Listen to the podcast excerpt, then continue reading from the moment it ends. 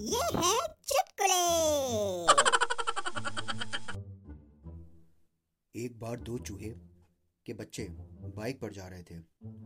उन्हें एक शेर का बच्चा मिला। उसने उनसे कहा कि मुझे भी बिठा लो।